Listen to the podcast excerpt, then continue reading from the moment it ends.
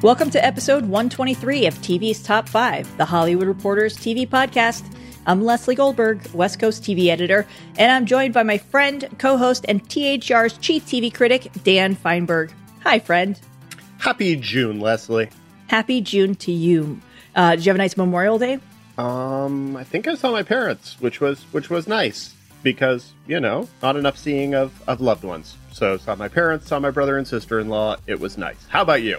We ventured out um, of our bubble for the first time and went to a friend's barbecue. Uh, everyone was vaccinated, and we hadn't seen them in over a year, and outside of Zoom, and it was absolutely lovely.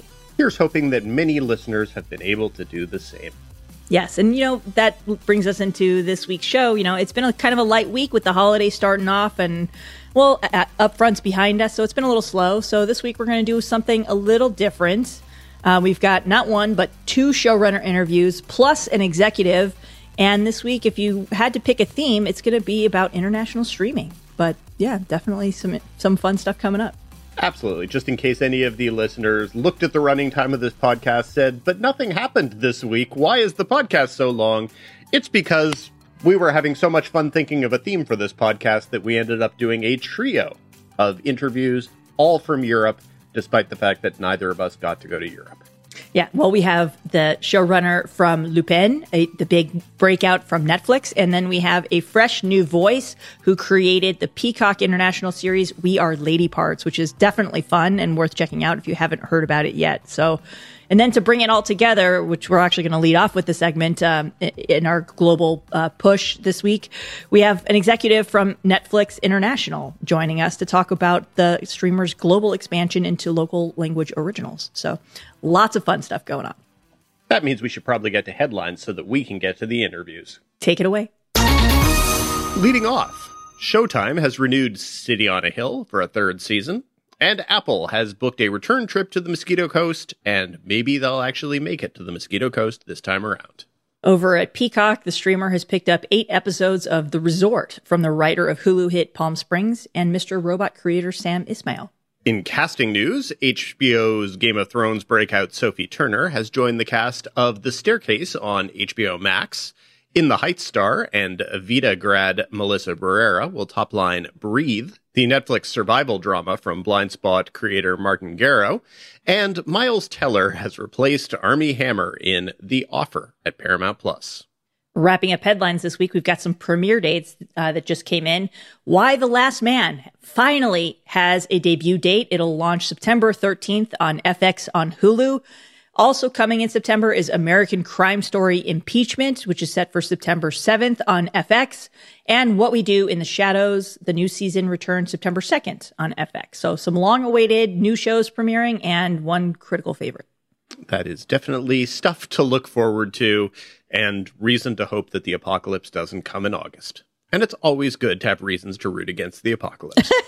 I'm honestly, it feels like I've been writing about Y: The Last Man my entire reporting career. And I'm so excited that it actually has a premiere date. I really just desperately want to see that pilot. This is definitely one where until the screeners actually hit my inbox, I'm going to remain skeptical, but they, they do keep suggesting it's getting closer and closer and closer. So only three months now for the world to flake out. Yeah. So it was a movie, it was a TV show, it had a different showrunner, it had a, a different lead actor. The backstory on this thing is crazy. So lots to look forward to coming up. And uh, hopefully everyone gets to see more of their loved ones too. So anyway, enough about that. Let's dive into this week's top five. Number one. Less than a month after its premiere, Netflix has canceled Critical Dud. You might have heard my dudding it Jupiter's legacy. And that does not mean that they are necessarily done with this world, and they are certainly not necessarily done with creator Mark Millar. So, Leslie, break down what they actually did do this week and why it's maybe not as definitive as some cancellations sound like they are. I mean, make no mistake, Jupiter's Legacy is canceled. They uh, Netflix released the cast from their contracts. Uh, those those options were coming up. And, you know, look, this news came a month at less than a month, I should say, after the show premiered to I'll, I'll, be polite and say lackluster reviews, but you certainly heard Dan's uh, review on our show a couple of months ago or a couple of weeks ago there. but yeah, so while the Jupiter's Legacy show is technically canceled, Netflix and, and Millar have said that they are readying a live action version of Super Crooks, which is already a short form anime series at Netflix. They're going to do this as a live action scripted series, and it's basically going to be a spin off of a canceled show, Jupiter's Legacy. So they're basically trying to stay in this world. I'm, I would venture a guess that, that they're trying to amortize some of the costs of, of the show that didn't work, keep some of the sets, build out this world. They are so heavily invested in Mark Millar's company. Don't forget they Netflix acquired his company in 2017 for north of 30 million dollars. So, you know, it's all part of this bigger global effort at Netflix, just like every other company is searching for, which we talk about on, on this, on our show every single week. It feels like everyone wants franchises and everyone wants content that appeals to a global audience. But from where I sit, the Millarworld acquisition feels like a bust so far. And Dan, you can tell me if I'm wrong here, but you know, yes, Super Crooks is gonna is gonna be a spinoff that's in in development. They've picked it up to series, but who knows how many years it's gonna be until we see that. Um, they tried tried last year to do the Magic Order as a live action series. Uh, sources say uh, Netflix executives saw the creative on that and then looked at the price tag of what they were already investing in that and then scrapped it. They Mark Millar's team re-envisioned it. It's now back in development at Netflix. I'm guessing with better scripts and probably a little bit smaller price tag. Uh, that show was, of course, getting the axe was the victim of the pandemic and probably a regime change at Netflix. But yeah, this is the idea of turning a canceled, a show that was canceled after a month into a franchise and building out a world from a show that has a whopping 38% score on Rotten Tomatoes from critics. I don't know. That doesn't necessarily spell out success to me, Dan, but you be the judge. Well, it's funny because when I reviewed the series and review, reviewed it very negatively and reviewed it very negatively because it was very bad, um, a lot of people who had read the comic responded to me either on Twitter or if I actually know them IRL, as we say, by saying stuff like, there's a really good premise to this show. It's just not the show that they decided to make. And so they explained what was essentially the premise of the comic after the comic got to its hook. I'm not going to spoil it in case anyone has read it or whatever. But the premise that they explained to me had no connection to the show that Netflix actually decided to make. So somewhere along the way, somebody, whether it was a Netflix executive, whether it was Mark Millar, whether it was Steven DeKnight, whoever it was, made a bad decision in terms of how they wanted to introduce audiences to this world. The, the season of television that they did for Jupiter's Legacy in no way made me curious about other stories in this world because it in no way introduced what was actually the best part of the series. So whoever made that decision, wherever it came, that was a decision that cost Netflix millions upon millions of dollars and the ability to have this as a direct franchise that people bought into. There was a bad storytelling decision made literally at point A, you know, at the very beginning. Where do we start this story? They started it at the wrong place. And to me, that is such a cautionary tale about all of these shows that are and it's not just Jupiter's Legacy, but Jupiter's Legacy happened to do it worse. But it's kind of the, you know, it's the audacious thing that they attempted to do with the Perry Mason show, where it's which is being the, creatively retooled for a second season with new showrunner. But it was already going to be a different show in the second season because the first season, the entire first season, was a premise pilot. It was it was ten episodes to get us to the Perry Mason who people already kind of knew if they knew Perry Mason which was a, you know, I didn't think that was a horrible decision because I thought a lot of that was done pretty decently, but it was still a decision. And I feel like that's the, not the only show that has attempted to do that lately, attempted to do basically the entire first season as a premise pilot. I think Mosquito Coast is very close to that as well, where you spend the entire first season getting to something that both the book and the movie get to within 15 minutes. And yes, they embellished it in a lot of ways, but the ways that they embellished it weren't all that creative. Well, maybe the second season actually gets to the really, really good story that's in the book and that was told in the movie.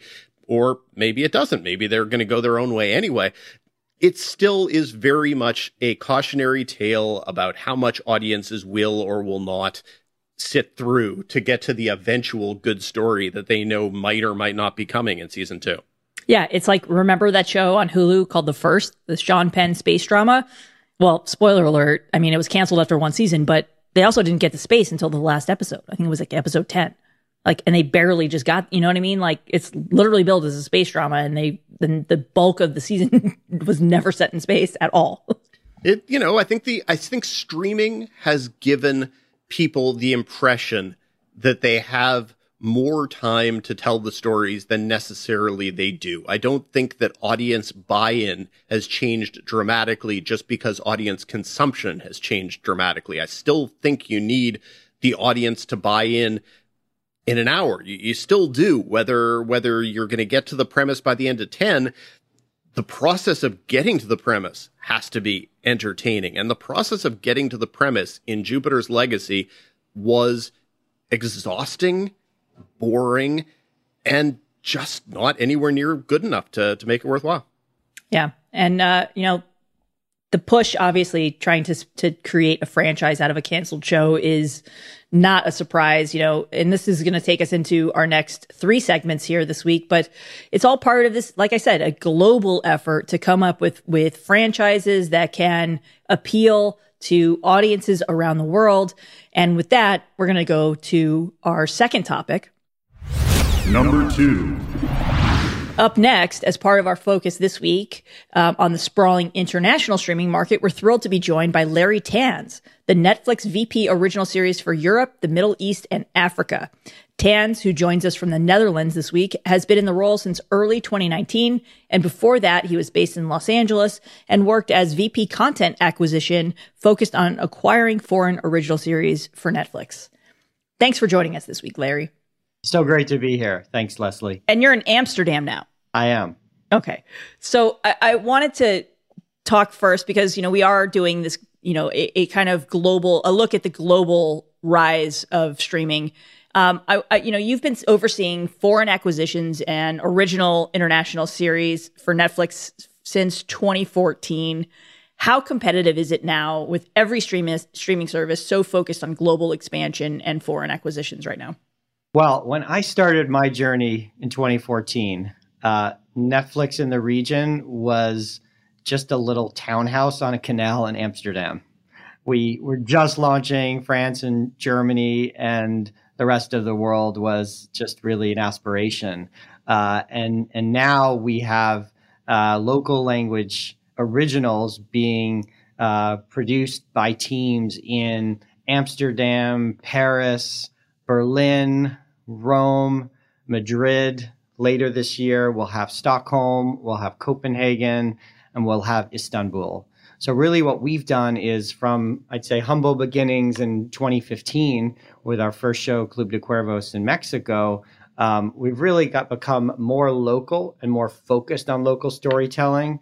Uh, and our journey has been trying new things, and uh, and I'd say innovating with uh, these sort of landmark first shows. Um, uh, Dark in Germany, Suburra in Italy, uh, Sacred Games in India, Kingdom in Korea. Uh, we launched Queen Sono last year in South Africa. So now we're producing local language content in 20 countries. And so our whole focus is on working with local storytellers and local producers and local talent on that local level. And what, what we're finding is our storytelling is getting better and it's becoming more authentic.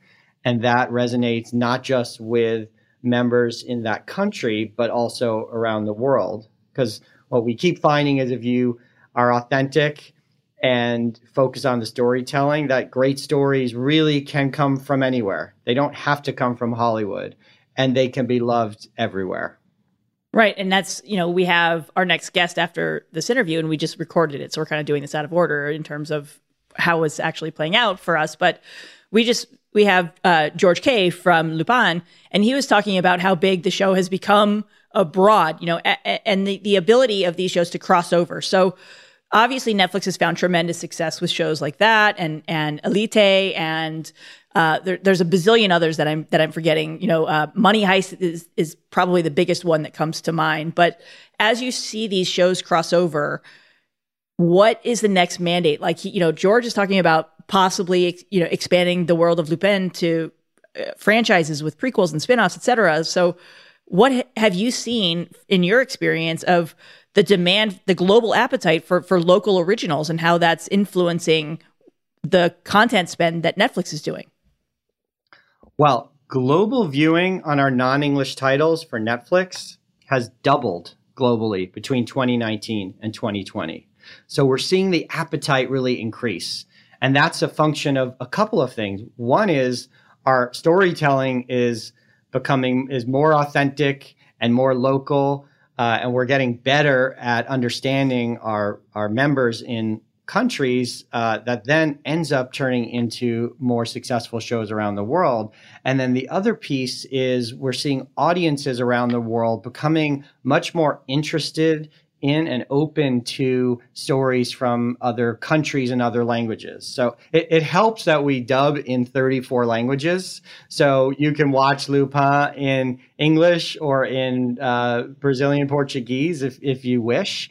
And that's helped eliminate barriers for people to watch shows that are not in their language. I'd, love to hear a little bit more about that actually, because George was talking about, or or in the future, in the next segment, we'll be talking about uh, how there, of course, is a dubbed version of Lupin, but he still encourages people to watch the French version. What have you guys learned in terms of how much American audiences are willing these days to read their television? If that number has been changing at all, what you can do to encourage people to watch the original native language versions of these shows? Well, we encourage uh, members all around the world to do what's best for them. So to watch it when they want, on the device they want, and in the language that they want. And if they choose to read the subtitles, you know, uh, more power to them. So what we find and what we've learned is, you know, English English dubbing is kind of a new thing in series, and so where we're getting better at it and our dubbing is getting better. And what we're finding is there are audiences who don't want to read their television and they're more likely to watch and engage in a show if it is dubbed into their language in, in, english as an example. And so what we see is audiences are just growing. So now we have an audience for Lupin who's happy to maybe read subtitles in English. And then there's an expanded audience for Lupin who is much happier to watch the dub. And what's most important to us is that members have that choice and can decide for themselves. And, and, sometimes I'll do both. Sometimes I'll watch a show, I'll start with the subtitles, then I'll go to the dub for a while. And it really is what, what suits you as, as a member, as the, as the audience. I'd I'd love to talk a little bit more about sort of what you guys have have learned about the international audience. I mean, I know you're not going to tell us about audience size. But for example, is there a longer tail to the audience for international shows? Are they more dependent on word of mouth than, say, for example, uh, an American original where it might be the promotional budget and the first week is everything? Are you looking at a longer time frame in terms of success? For our local language shows, our primary lens is engagement by the that local audience. And so for a show like Lupin, believe it or not, really the focus was how do we make this show so compelling and so engaging that you know, everyone in France is talking about it. Uh, and so, um, and when you can achieve that in a country, that word of mouth, and of course, the conversation that we can create really can generate a lot of excitement around a title. And then what happens is because everything is going up in 190 countries at exactly the same time, for some of these bigger shows, you suddenly have a global conversation, and the global nature uh, of the service and of the platforms that support the promotion of shows can create this incredible moment where suddenly you feel like everybody in the world is talking about Lupin. So it can happen actually pretty quickly for big shows. And then I'd say for shows that don't become global sensations like that, um, for example, we have this amazing show called Ethos from Turkey. Everybody in Turkey was talking about it instantly. And then it took a little bit of time for people in other countries to maybe hear about it and discover it. So a show like that had a bit of a longer tail, but in Turkey, it caught on immediately.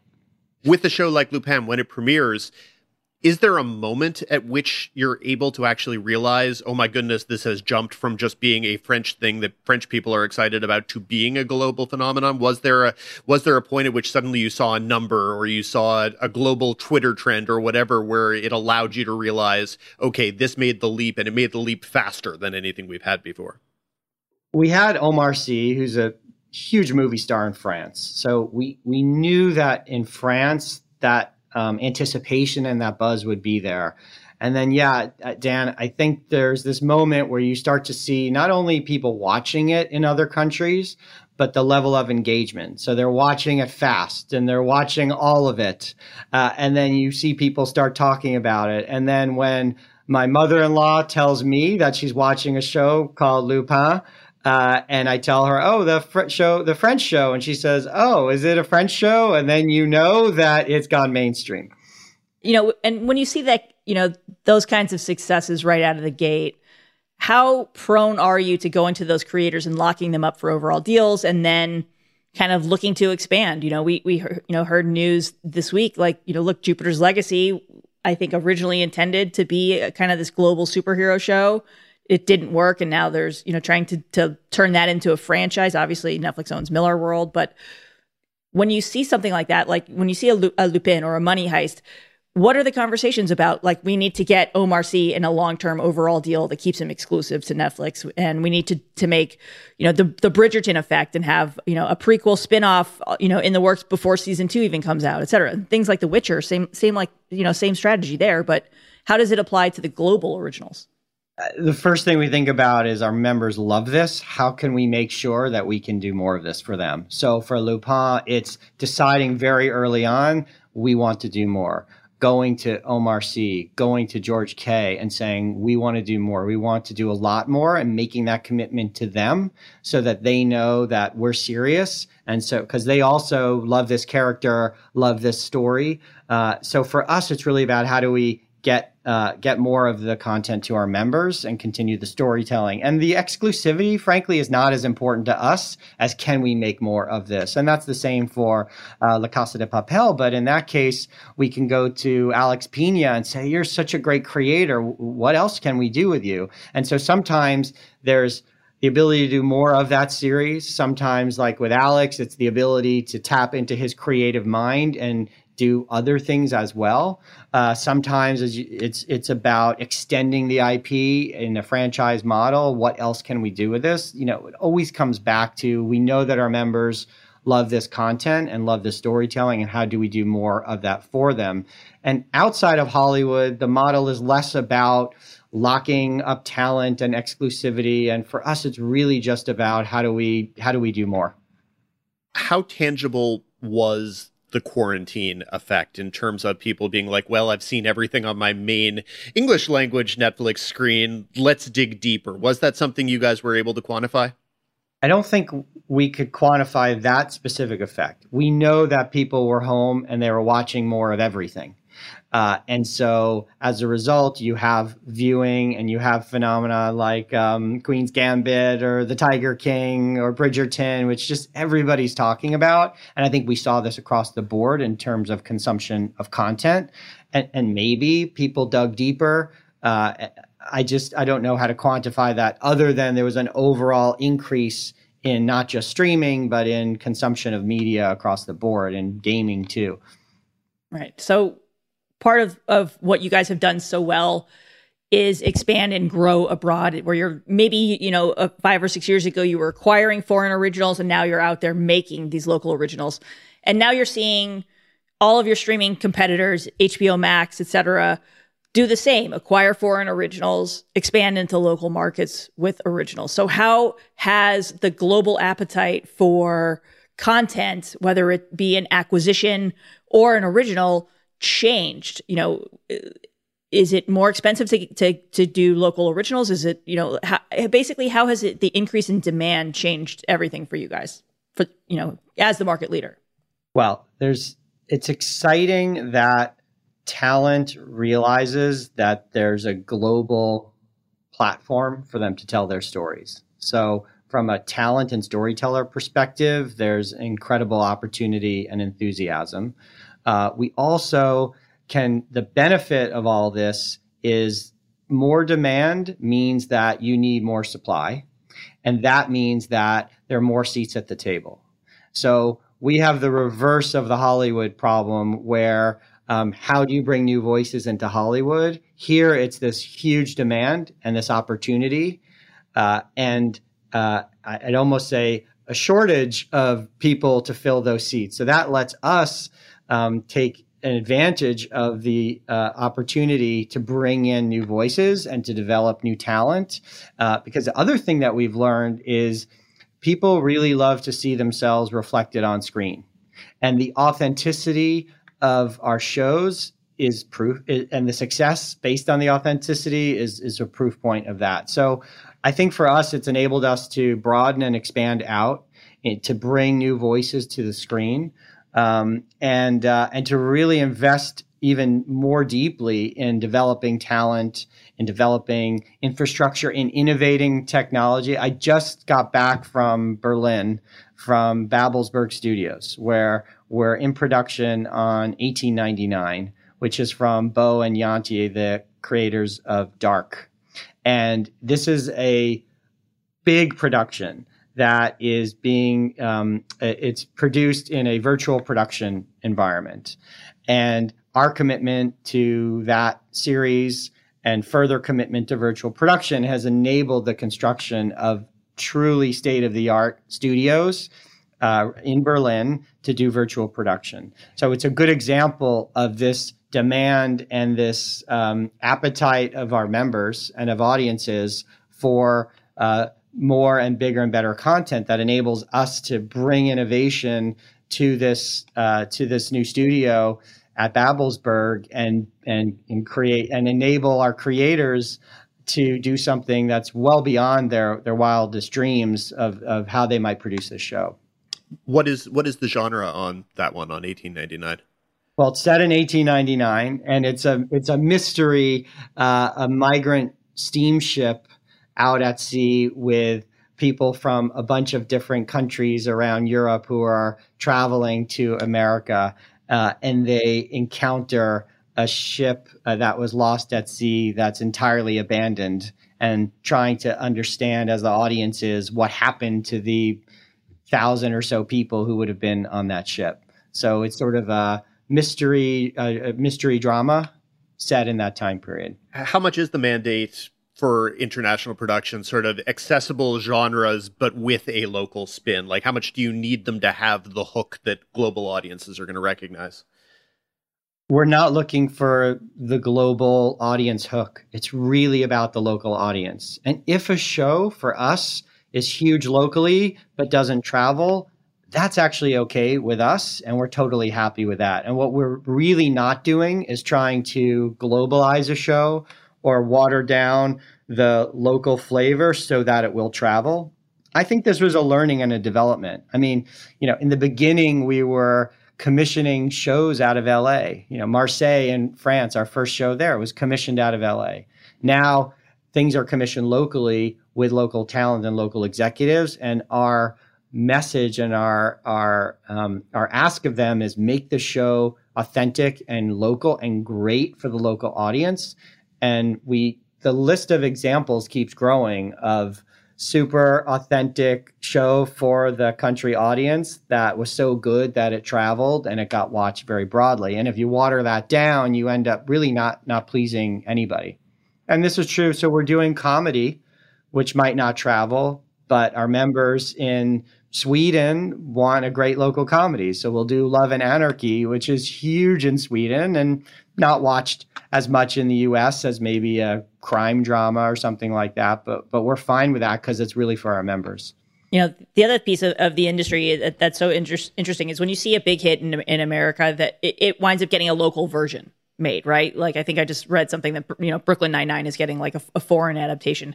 Is that something that you guys ha- have thought about doing? Like, is is there a, an elite version that could be made stateside, or is the magic really in, as you say, the authenticity the authenticity of that local language show in that local community and the fact that people want those actors, those characters, etc. Leslie, I, I think now that we have established ourselves in some of the creative communities and that our members have some expectation um, and some trust about making great local content, I think we can start to do formats and adaptations. And if it makes sense in a country, maybe to do a version of that or maybe to remake it in that country, I, I think it's something that we could do. That's interesting. What's the first show that you see, you know, the first one of your shows that you see being done that way? One of our biggest global hits from Spain, La Casa de Papel, we are remaking a version of that in Korea and and Korean audiences watched the original one there as well, but this will be a version for Korea. So I think there will be more opportunities to do that. We've talked obviously about the hits from Italy, from Germany, from Spain, etc. There was Queen Sono last year. If you had to guess, what is the next territory that maybe hasn't had a breakout hit domestic and if you had to guess where is the next breakout going to come from? I think we'll see a breakout show from Denmark. I think we'll see a breakout show from an Arabic speaking country. I think we'll see a breakout show from Germany. Well, we've had Barbarians and Dark. I think we'll see more from Germany. I think we'll see a breakout show from Russia. We just announced our first Russian original series called Anna K, which is a contemporary take on the famous Anna Karenina story, and it's so awesome. I think for our first original out of Russia, it it will it will be huge for us in Russia, but I think it's an example of a show that will be embraced by the world. We always ask uh, our showrunner guests what they're watching, but I'm I'm curious, given given your position, what are you watching right now? This is like, which child do you like yep. the best? I just watched the season finale of Castlevania, which I loved. Um, and I am watching Who Killed Sarah out of Mexico. do you, also another do, big. Do you legitimately only have time to be watching the uh, the various Netflix international originals, or do you watch anything off of Netflix? I'm so privileged that I can fill my viewing time with our own shows, but I but I do try to watch things off of Netflix just to see what's out there and to learn. Uh, so I, I try to try to do try to do both. Well, Larry, thank you so much for joining us this week. Thank you so much. It's such a pleasure to be here with you. Number three. Coming up third this week is the first of our two showrunner spotlight interviews. Our first is with George Kay, the co-creator of Netflix's Lupin, a stylish thriller based on the eponymous Gentleman Thief, made popular in books by Maurice LeBlanc. Kay's credits include Netflix's Criminal UK, as well as episodes of Killing Eve and The Hour. Welcome to the podcast, George. Good to be here. So, the first thing that our listeners will immediately notice are that you are not particularly French sounding. So, I'd like to sort of go with the background of your involvement with this project and what the particular challenges and advantages of this international feeling scene were for you. Yeah, well, I'm British sounding, so I'm uh, from London, and um, but I was working with Netflix prior to getting involved in Lupin. Um, so um, the head Kelly Luegenbiehl, who, who, was running uh, European Netflix at the time, contacted me because the French division wanted to, wanted to do a show uh, with uh, Omar Sy, who was an actor I was aware of but hadn't really got to know his work so well at the time, and uh, to to star in a show that would be orientated around um, uh, Arsène Lupin the books that I had also not heard of that uh, so much. So it was a perfect storm of ignorance. well, you get all those different components, and what is the research process like to make sure that you actually have a story to tell? And then how do you find yourself writing a show in French? Is it a did you take it in school, or did you have to have people working with you to make sure you got the logistics right? So the process was, and and and the lack of being able to speak French, it, it, all made it quite natural and quite simple because really it was a case of let's take a look at these books. Let's see what their kind of what the headline is. What what are these books? What and quite quickly, I recognized that kind of character, those kind of books where they sit in the kind of landscape of fiction. And I was aware, obviously, being British, of Sherlock Holmes. You know, one is aware of Tintin or uh, Raffles or Scarlet Pimpernel, these kind of uh, turn of the century adventure stories that kind of seem to kind of, if, we, if, you look at it that way, seem to kind of be kind of clustered in that time period. And that's when the Arsène Lupin books were written originally. Um, but at the same time, then just coming to Omar's work, and I'd seen uh, Untouchables, which is his big French uh, movie hit. Um, but looking at his work and seeing this guy as a performer who would have to wear lots of different hats and have real range if he was going to star in a show that was kind of based on Arsène Lupin. But then meeting Omar was was was fantastic. He's completely charismatic, charming, um, and I just saw someone that I knew that guys would want to be like, that women would would would would like, um, that kids would look up to. He's got a, such a sort of universal appeal that suddenly it became like quite an interesting challenge to think, well, I kind of want to write a show for Omar, and and this Arsène Lupin character feels like it's just as perfect ratchet to kind of ex- to to turn him through loads of different versions of himself and to really explore that range as a performer. So what is that show? And it can't be that it can't be that Omar Sy's wearing a top hat and a monocle. There's so many more modern things that are really interesting about his place in French society.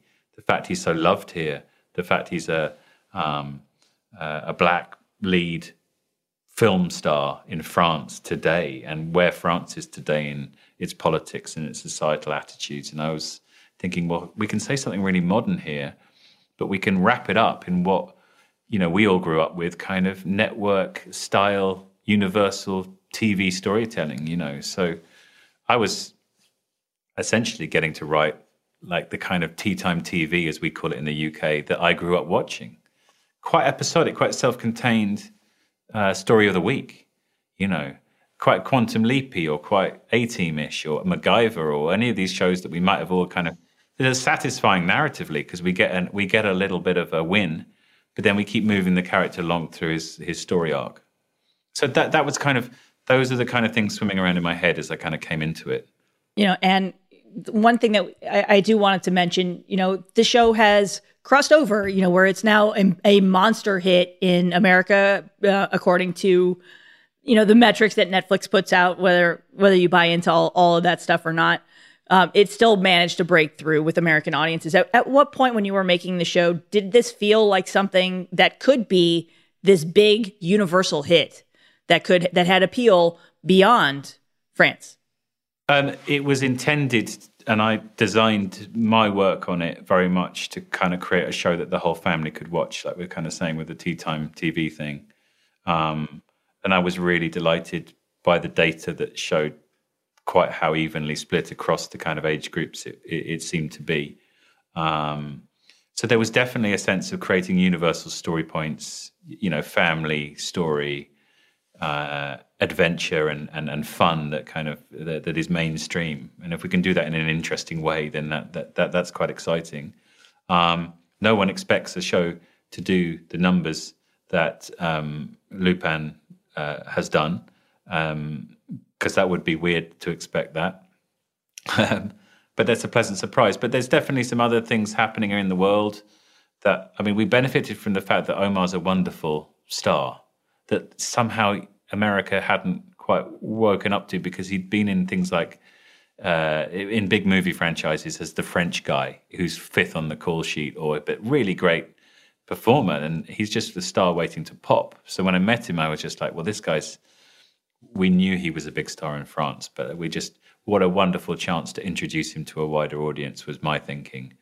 So I no one expected it to do well, but I think universal themes lockdown made a family viewing experience something that perhaps was even more appealing. Yeah, I mean, there were other things going on in societal and politics that we've sort of brushed on there. That George Floyd happened. Like, here's a really positive black male lead in a big show that's fun and and progressive, but doesn't shy away from some issues. So maybe there was some of that going around. I don't know if we if we knew we'd we'd, we'd do it every time, but I think there's some nice things going on that helped. Was there ever any broaching of the idea of doing this in English with everybody talking with thick accents, or of alternatively doing alternate audio tracks, you know, an English version and a, a French version? Well, the show's dubbed, so all uh, I mean, the the the, the bigger um, you can watch it dubbed. I really think you shouldn't because I think subtitles are just what's great about subtitles is they create a level of concentration. So if you're going to commit to a show with subtitles, you're going to commit properly because you can't really your eyes shouldn't leave the screen. There was never any suggestion that it would be in English with a kind of um, like a like an old war movie with the French accents going around. Um, and I think that's really important to its success in that it is, it is unashamedly French in terms of its visuals, its characters, its settings. I think even working on the show in France, I was really keen to say to the French members of the team, you've no idea what an amazing place uh, everyone in the world thinks Paris is. Let's walk towards the Frenchness rather than try and meet some audience in the mid Atlantic somewhere because we're trying to uh, introduce American characters or. Um, that feels like what Netflix has, has started to do in a really uh, positive way. It Used to be that we a British movie would need Andie MacDowell to be in it, to, or uh, you know, in order to kind of get the financing. Or, uh, but now we can really make content that comes from those countries and is really proud of it and shows it off as, at it, at their best. You know, so uh, it was always about France.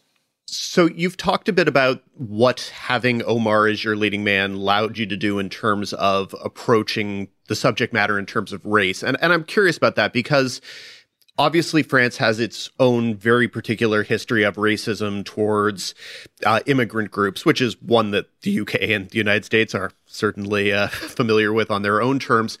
But how did you want to approach it? Because on one hand, in the past, race is very much a piece of Assane's backstory. It's part of what shaped him.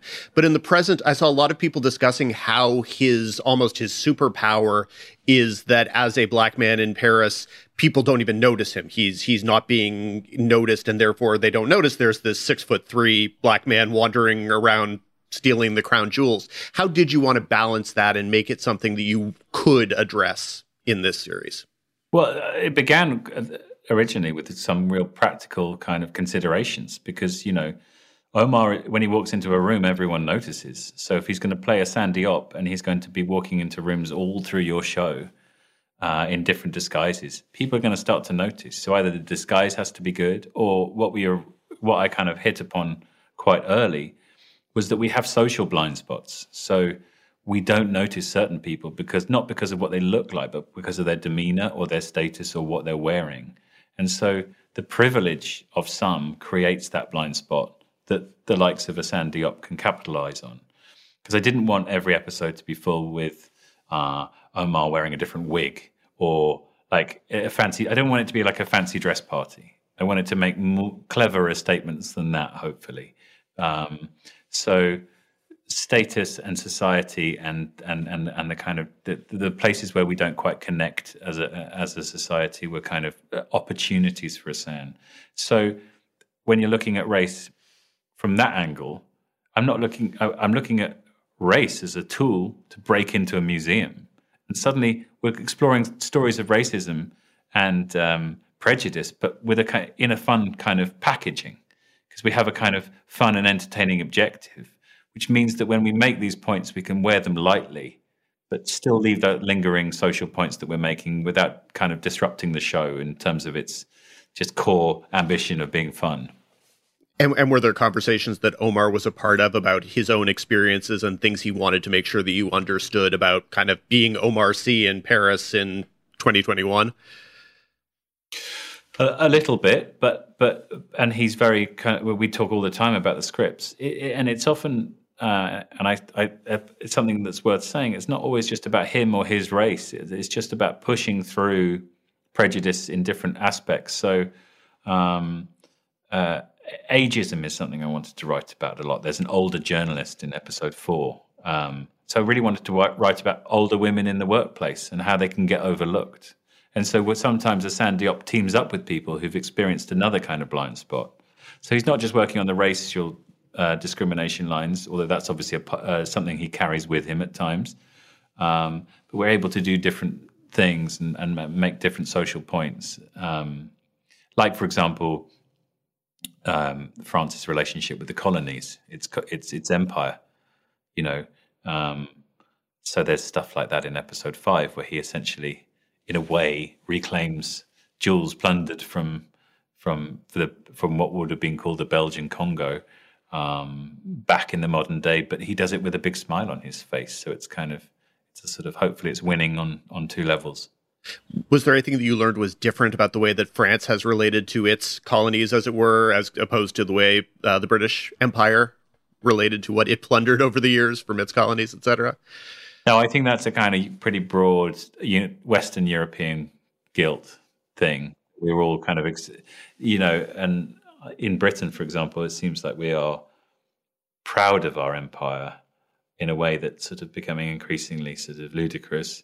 Um, uh, so yeah, I, I, think that the British and the French and and and, and other empires like that have very similar problems and histories. And I think the difference between England and France, or Britain and France, for me, was just how open people were to ex, uh, expressing their prejudices. Uh, the, you know, people will say things on Twitter, or I know people will say terrible things on Twitter in the UK and the US, but people will casually say things as if they don't expect that to cause any kind of a, a, a alarm from anyone else. I think that the the prejudice is more sort of casually worn on the surface um, at times, and so I had no qualms about sort of taking that on. Um, I do want to talk about the decision to split the season into two different parts. Um, when you were making the show, and, and you know, obviously, I, I, would imagine you guys were shut down at, at some point during COVID. But when did the idea of splitting this into two halves first come up? So COVID was coming. I think there was a sort of, I, and I forget the COVID dates. I'm not very good on them, but but we knew that uh, that was a that was possibly going to shut our production down.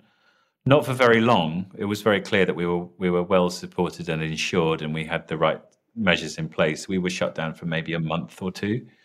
Um, but prior to that, we'd already talked about breaking season one uh, into two parts. And so, as the COVID thing, so it was a bit of a combination of both. As the as as kind of COVID became more and more of a sort of potential sort of problem for the production, we'd already started to think, what if we split five and five? And um, and we and the the important point is we were able to write towards that. So rather than just get some cleaver and just chop the uh, season in half, I intentionally wrote that really stark cliffhanger, knowing that we would be back, but we wouldn't be. It wouldn't be too long before we were back. I think it would have been a little bit much to leave that cliffhanger if we weren't going to come back for another 18 months. But knowing we were only a few months behind the next block, that felt fun. Absolutely. And, and when you when you think about, you know, obviously not getting into spoilers because we don't want to ruin what happens in part two here. But when you talk, think about the future of, of this show, is there a season two? Can you talk a little bit about how part two ends and if it does set something up? There is, yeah. So there's a part three. So we're we're sort of more and more um, stepping into talking about them as parts.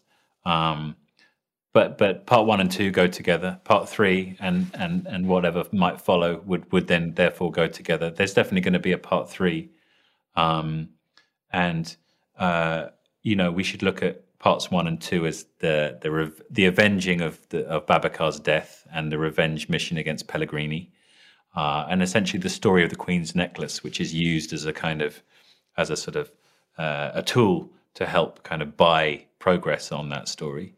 Um, part three will be a, a new um, adventure entirely with a new emotional um, goal uh, and, and, similar sort of uh, amount of adventures and self-contained stories to kind of get us across that arc. So yeah, similar but but but but moving on from from the from the kind of central arc of, of one and two. You know, as the show became a breakout, um, you know, but locally and abroad, obviously. Um, how what kind of conversations have you had with Netflix beyond the idea of doing a part three about expanding this into a, a larger franchise with spin-offs and prequels, etc.? We have had um, good conversations about potentially those kind of things.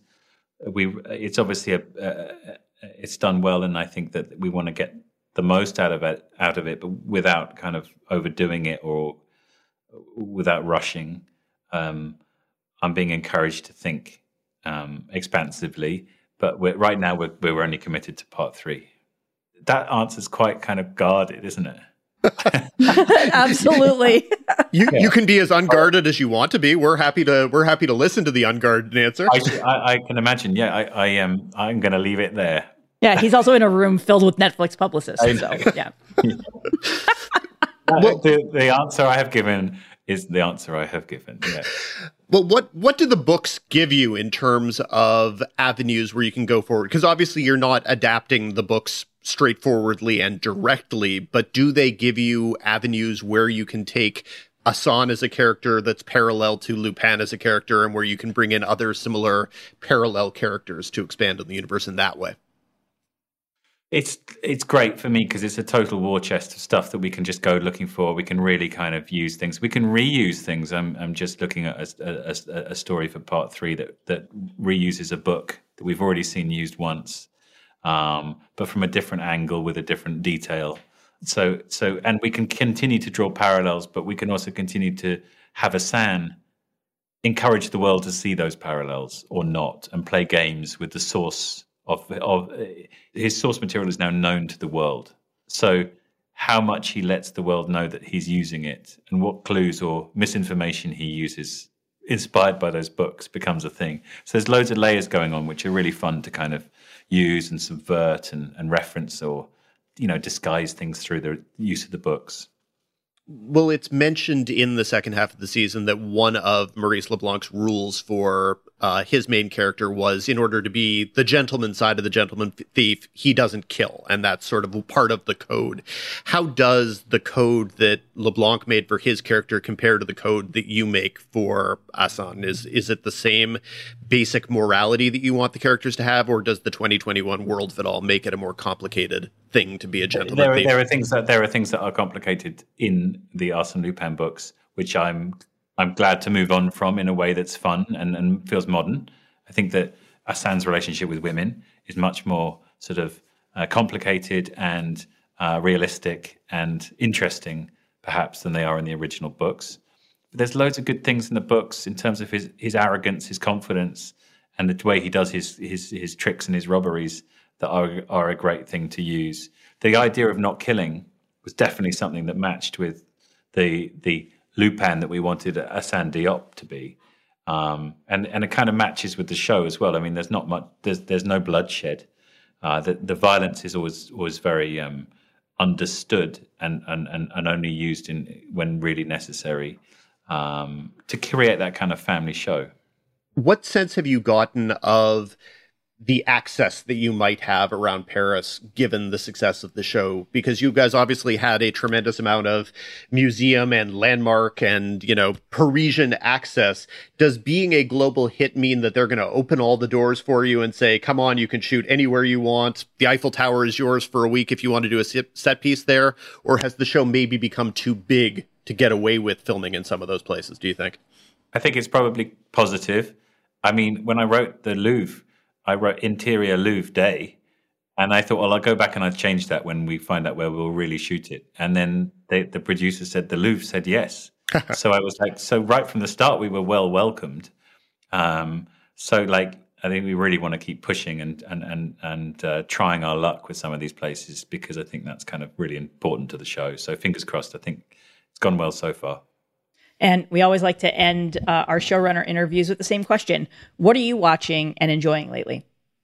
I just, last night, and I'm slow, as I always like to, well, I say this as an excuse for being slow. I always like to let things settle for a little bit. But I just watched Mare of Easttown, episode one.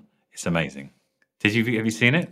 Absolutely. So, did you review it well? Did you ha- did you do a podcast about it? Uh, we d- we didn't talk to the showrunner about it, but I definitely reviewed it positively on the podcast. It's it's really good, and it also it does something that's really hard. It it gets to the right ending, which in a mystery you're always worried about. So I'm going to spoil no more than that. But all right, I'm one episode in, so that's my treat. So I'm, I'm glad you think it's worth persevering. So yeah, that's what I've been watching. It's really good. Excellent. Thanks so much for joining us, George. We appreciate it. Thank you. Good to meet you. Thank you.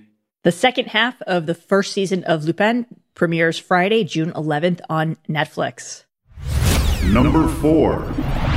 Our second guest this week in our showrunner spotlight, or showrunners spotlights, is Nida Manzoor, the creator, writer, and director of the Peacock comedy We Are Lady Parts, about an all-female, all-Muslim punk band in the UK. Manzoor is a first-time showrunner whose credits include directing two episodes of Doctor Who. Thanks for joining us, Nida. No worries. So I want to get to the show's roots. You originally did the pilot as part of the Channel 4 comedy Blaps slate. And I think for our American podcast listeners, you're probably going to need to explain what the comedy Blaps is slash are, and then how it sort of took two years before it became an actual series after that.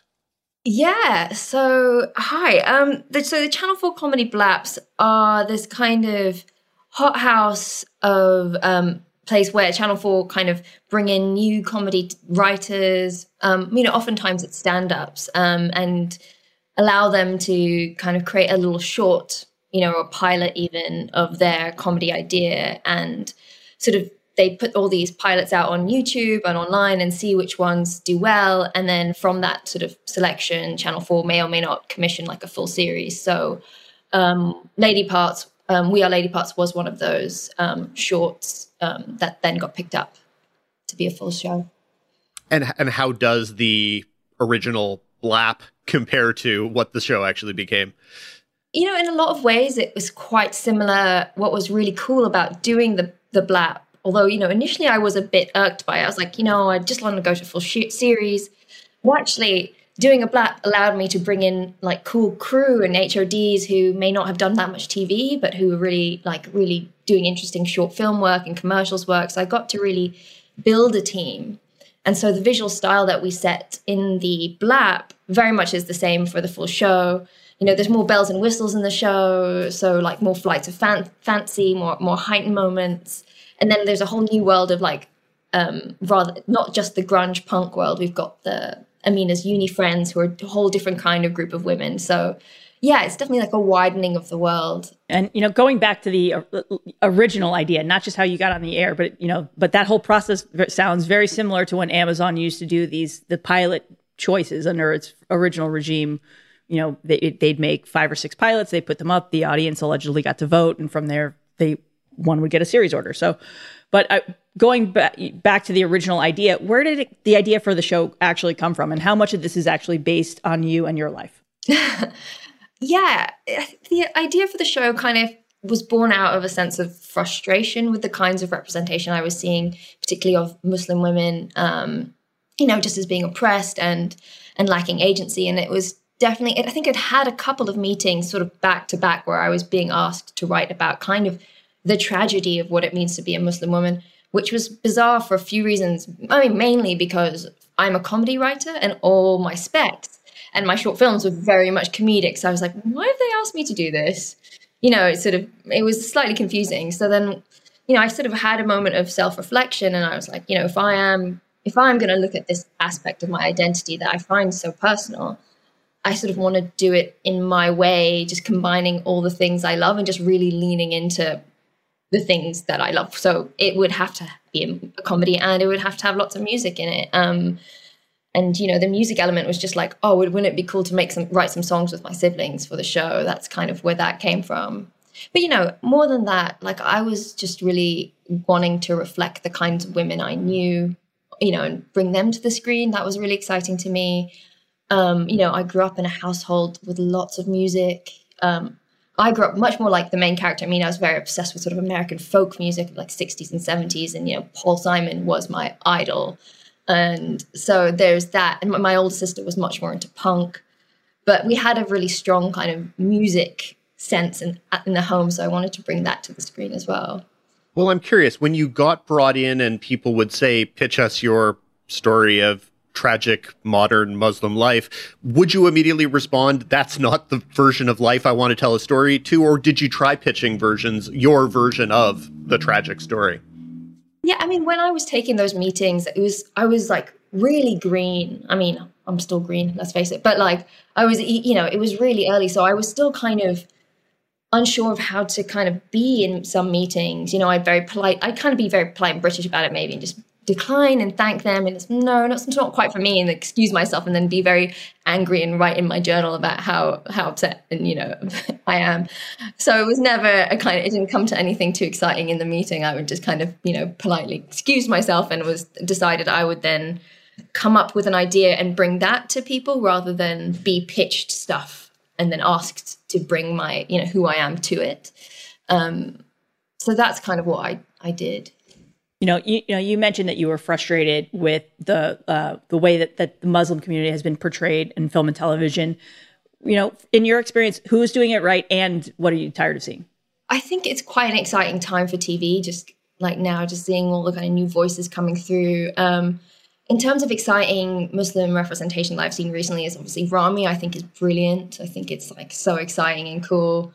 Um, but then again, you know, with the question of what I'm sick of seeing is is an interesting one. I, I was I was speaking to a group of um, new Muslim writers, and we are talking about what are we sick of, of seeing, and it's not that I would want to cancel any kinds of storylines you know that part you know you, you don't want to say i don't want to ever see an overbearing muslim father because that's a trope because you know there might be a, a young writer for whom they want to explore that aspect and it's less like certain storylines i don't want to see it's sort of like who's speaking why are they why are they sort of expressing this story um so i've been quite kind of careful to just like not say i don't want to see xyz because i've seen it before you know, it's okay to see something again. It's just like, is there nuance there?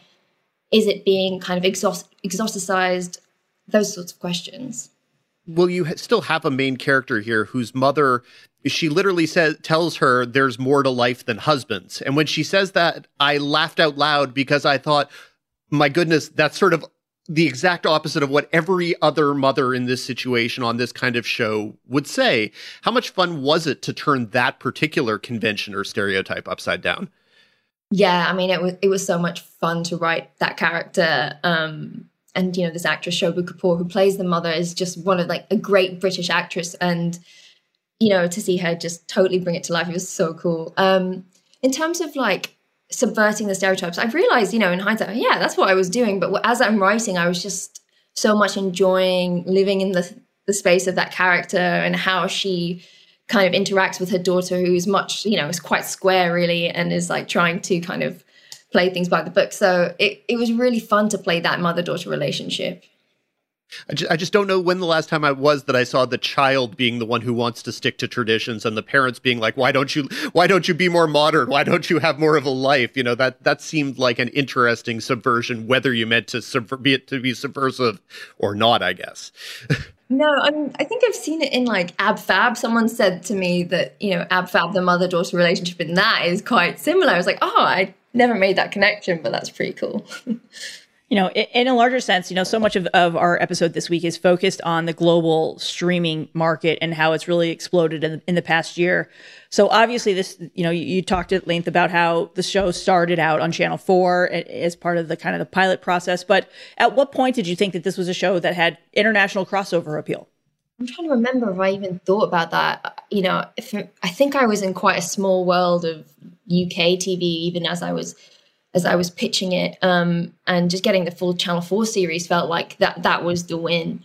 Um, but I think as I was writing it, I did have a sense that this is, you know, it's kind of a universal story of someone trying to find their voice. It's, I did, I did believe in its appeal, I think, um, but I never really had aspirations when I was writing it. I was just kind of trying to just stay with the story and not I always get a bit nervous. I suppose maybe it's just being a writer of like dreaming t- too big too soon, or you know, just just got to get that next step. So, you know, for it to be launching on Peacock today is kind of insane, um, but really, really exciting.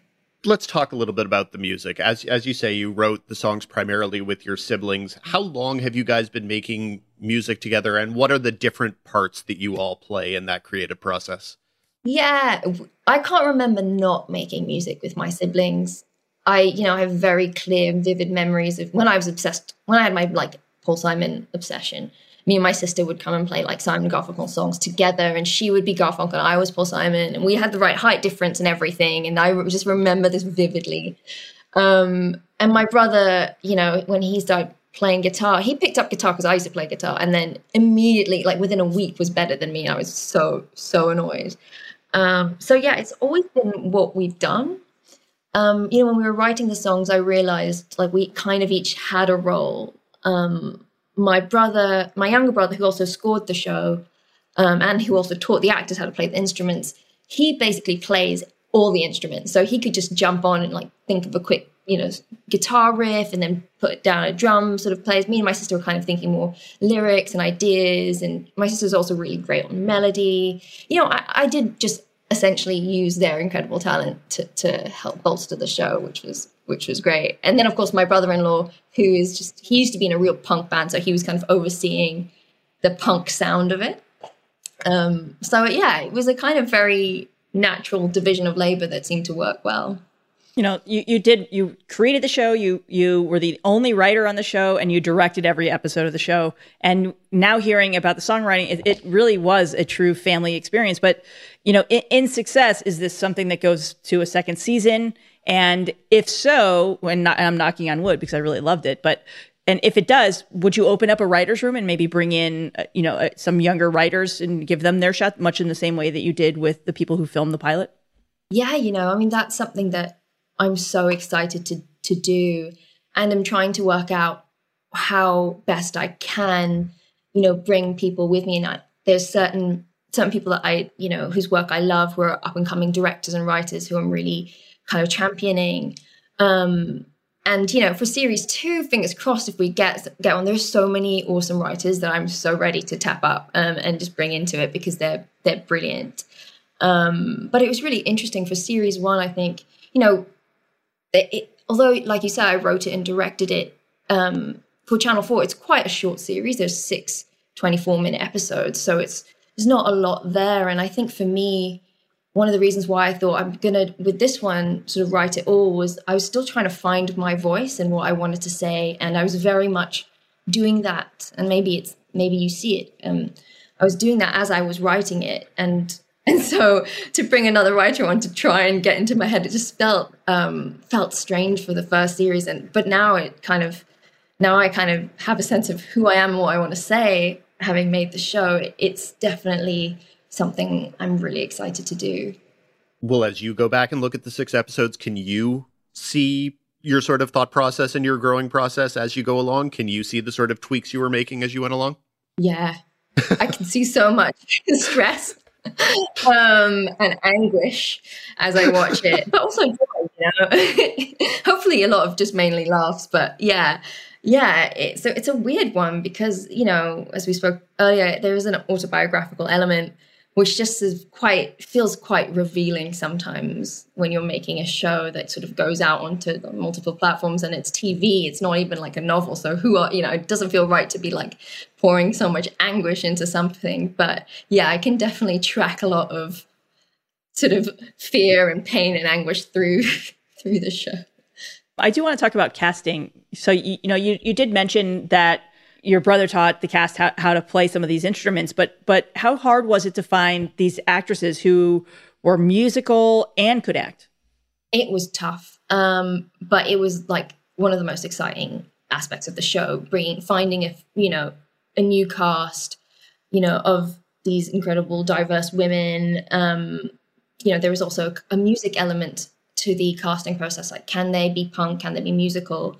Um, as well as there was you know can they do the comedy and and work in ensemble? Because I think the show really lives and dies on the you know the ensemble at the heart of it being charming and winning and so on. So it it had, you know the, the casting process had a lot of different elements to it, and we did and we, we not only did um, chemistry reads for the main group, we also did them for the university group to make sure that group of women you know they also kind of bounce off each other in the right way. Because for me, you know it's it's finding rhythm in the comedy and and you know you realize not not everyone even great not everyone is sort of there for that so it was a long um, but ultimately like so rewarding process you know when i watched the the show i just yeah i'm just so thrilled by how the the actors you know brought the characters to life. Well, did they have to bring you know guitars to the audition, or did you say? Can you play the guitar and you had to take it on faith? Did anyone lie to you about their musical skills? Basically, is my question. uh, they couldn't because my, my brother was there with a guitar for half an hour and it would be like, here's a guitar, here are some chords and it was whether or not they could just pick it up roughly in you know they because you know sarah who plays sarah who's the lead guitarist had never played guitar before um, but within half an hour working with my brother my brother's like yeah she can pick it up. She can you know she was very quickly finding the chord shapes and she was very you know she was singing in a punk style. She could drop the kind of musical theater sound to her voice and you know he could he t- he could tell it immediately that she would be able to just just you know play them play the songs because we had we had planned quite an extensive rehearsal period for the actors to really get comfortable with the instruments as well. In an ideal world in the hypothetical second season is there more music? Like do you do you see this becoming the kind of show where it could sustain multiple songs per episode? Or or do you feel like maybe the song per episode here is is about as much as you have the energy to produce I don't know. I'm I'm interested to see like if we do like scale up the show, what will happen? Will it become like, you know, great or will it lose something? I'm not sure. Um you know, it's it's been a difficult balance because the episodes are so short and on Channel Four it's 24 minutes and that's all you get. Um, there's no real leeway there, so it was like trying to find the right balance of you know, char- which characters do we go with? How do we bring the ensemble together and the music there? So it was quite a a kind of jigsaw really and i think sort of depending if i get more episodes you know i'd always want to i'd always want to do more music um, and find new cool covers that the band can do so definitely want to do more of that, but it's it's tough in those 24 minutes to get it all right. We're at a moment, at least, you know, stateside, where this kind of feel good television has become kind of the, the, the balm for what we've all gone, you know, just gone through in terms of the, you know, the, with COVID and everything else. Um, when you see a show that that's as overwhelmingly positive like this and has this this great sense of female empowerment and, and just so many d- different themes that resonate was that in the back of your mind at all as as you were working on on season one that this is could be kind of like an antidote for someone who's who's been struggling for you know throughout the past year and and dealing with this sense of loneliness and missing their friends and and as they've been in lockdown etc hmm.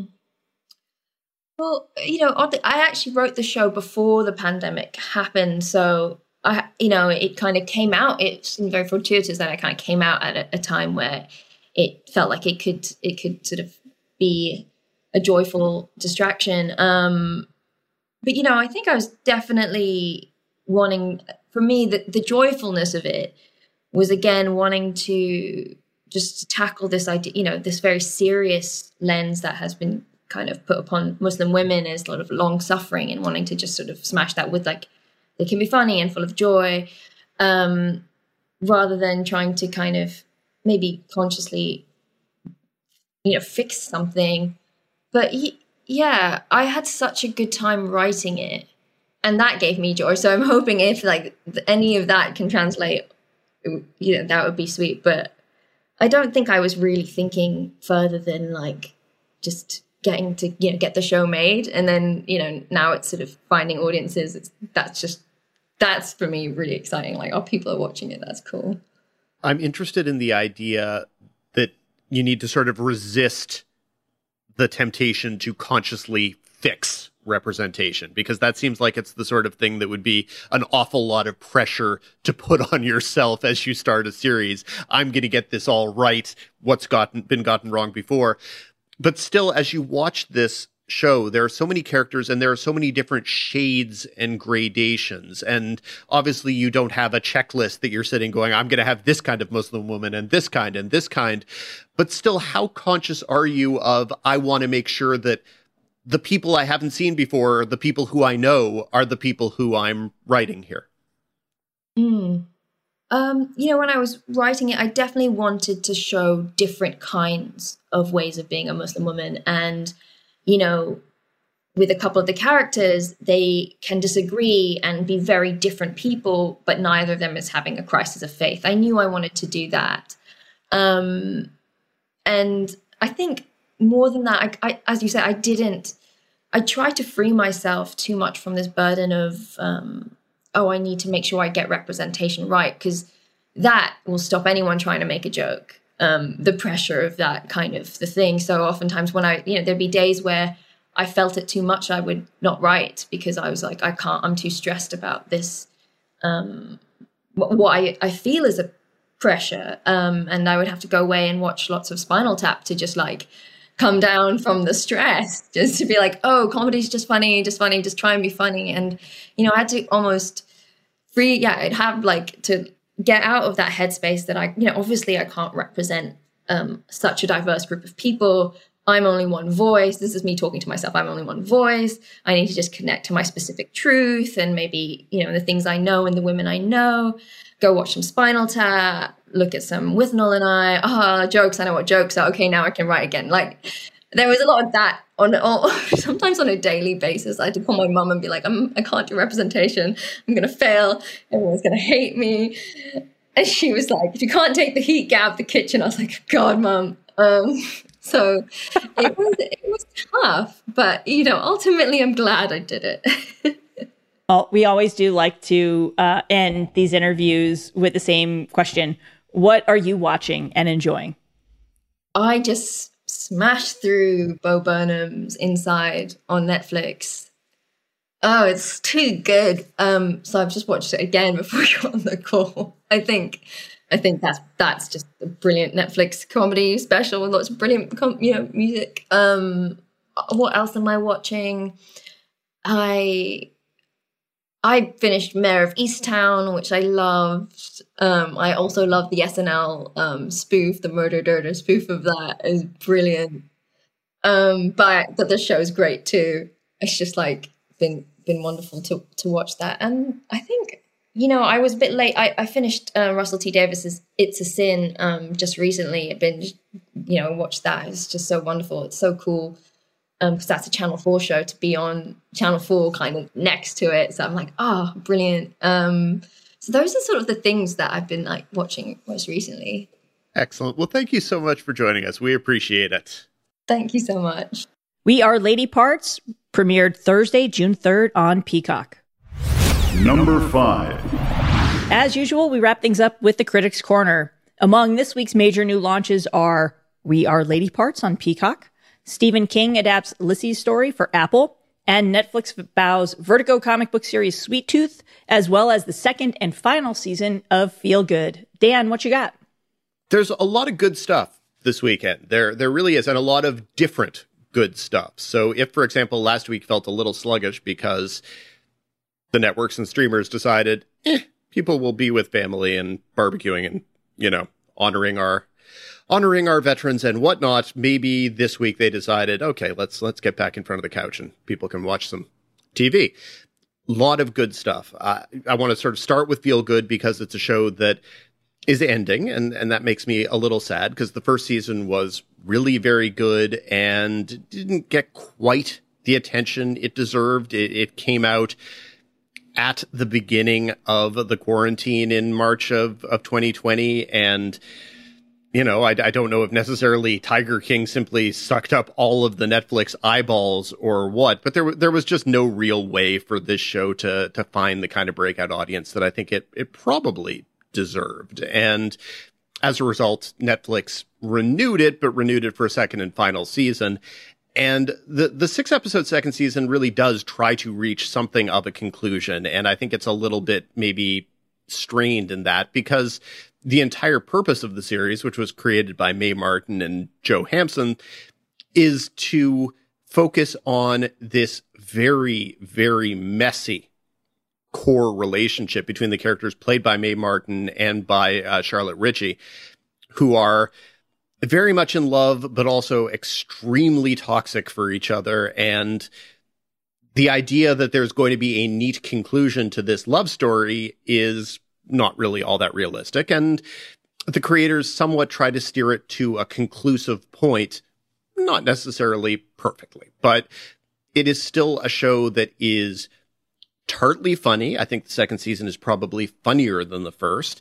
It's also very dark because the characters are very, very messed up. I, think that Mae Martin was a real discovery uh, last season. They're primarily a writer and a stand up. And so this is just a, a kind of a first time lead acting performance. And uh, they're funny and they're emotional and just really extremely talented. I, I, I can't wait to see what Mae Martin does next.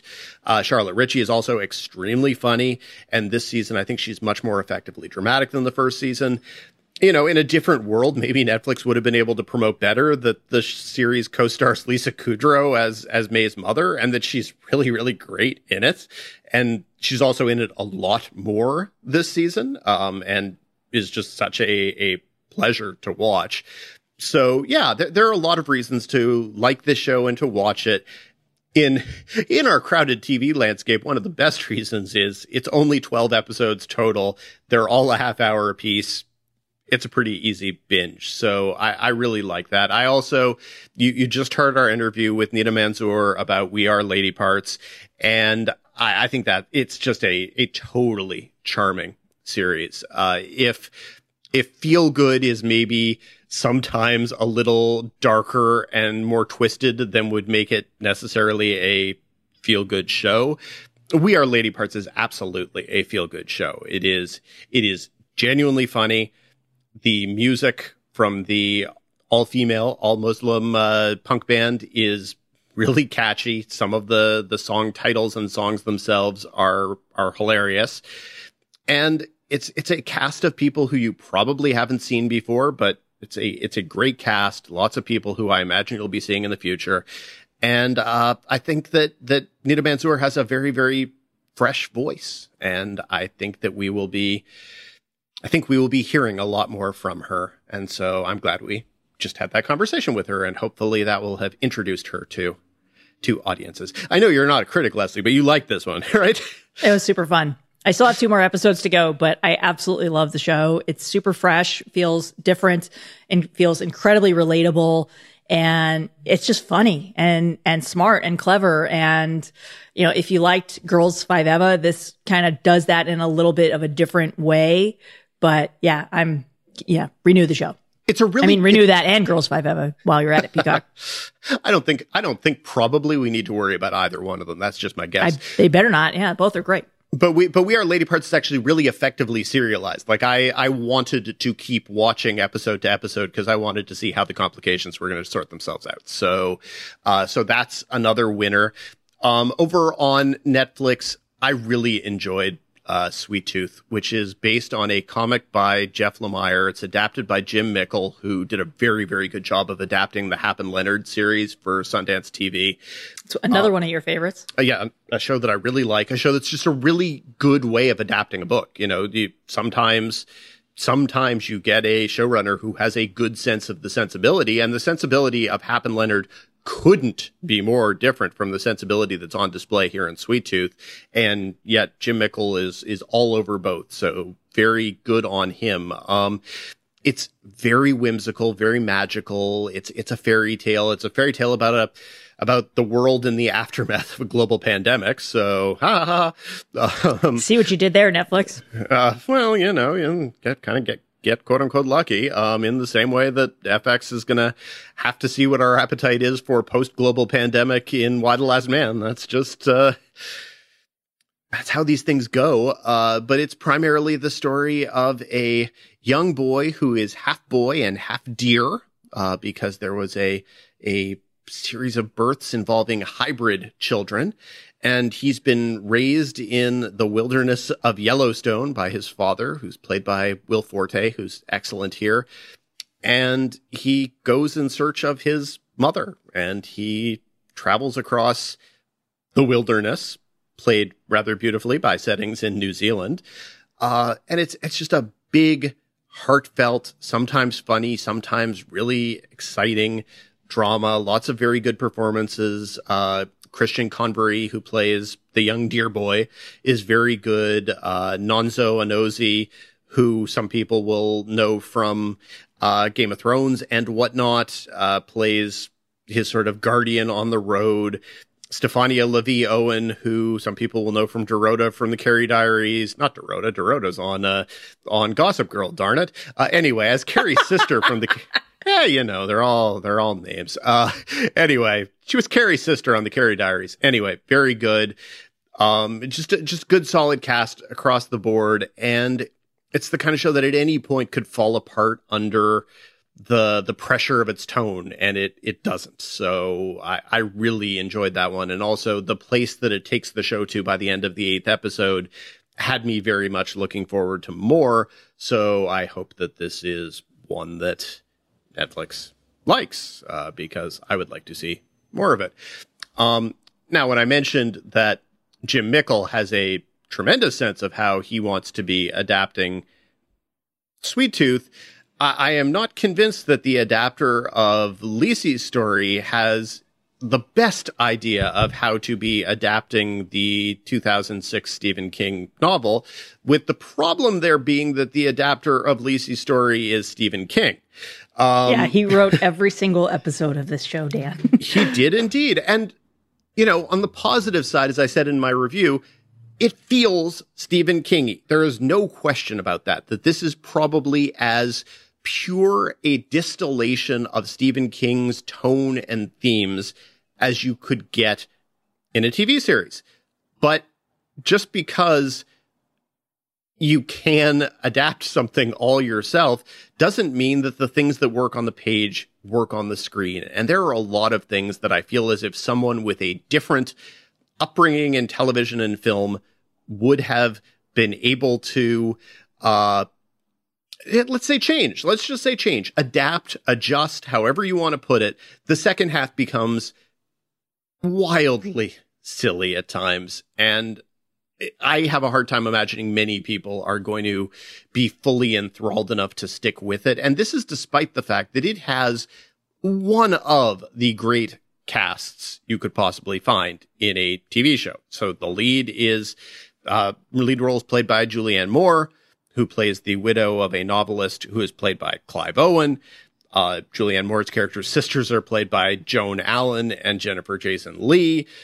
You have other roles played by Dane DeHaan, Ron Cephas Jones, uh, Sung Kang from the Fast and Furious series is technically a cast regular, but gee whiz, he's not used particularly well here. Um, so so don't think you want to watch this because you like him. Uh, this is not, this, show is not justice for Han. Um, yeah, it's there are things about it that work. It was directed by Pablo Larraín entirely, and he directed, of course, the the Jackie O movie that uh, Natalie Portman did, and he has a very good sense of how to convey emotion on film. And there are some things, especially in the fourth first four episodes that he does very, very well. The series is also shot by Darius Khondji, who is one of the all time great directors of photography. So every frame looks gorgeous. It just, it just really falls apart in the second half. It, it, there's sort of a, an interplay between a, a fictional magical world, uh, called Boo'ya Moon, which is a ridiculous thing to have people saying over and over again. It it's just doesn't work. And, and, just the interplay of the real world and the fantasy world just doesn't come together, unfortunately. Uh, but, th- but, you know, there, there are things here that are worth watching. But if I were to talk about the four shows premiering this late week into the weekend, it is definitely the least successful of them. I would definitely say Watch Sweet Tooth. You'll know pretty early on if you buy its whimsical vibe. If you don't, life goes on. Um, I really love Feel Good. It's also a little tart and, and, you know, messed up in a good way. Maybe you're not in the mood. So if you're really in the mood for something uplifting and, and happy and fun, definitely We Are Lady Parts is, uh, is where you should look. For more of Dan's weekly recommendations, be sure to subscribe to THR's Now See This newsletter. Well, my friend, this feels like a good place to wrap things up. Thank you for listening to TV's Top 5, the Hollywood Reporters TV podcast. We'll be back next week with the showrunner from Loki, the third Marvel series coming to Disney Plus. Be sure to subscribe on all of your various podcasting platforms. If you like us, rate us. If you really like us, write a little reviewy thing. It helps with our placement in all of the various search engines. Come say hi to us on Twitter. We're always happy to hear from you. Let us know what works, what doesn't work, what you'd like us to talk about in the future. But if you have specific questions for mailbag segments, you can always email us at TV's Top 5 at THR.com. That's TV's Top 5, the number 5 at THR.com. Until next week, Leslie. Until next week, Dan.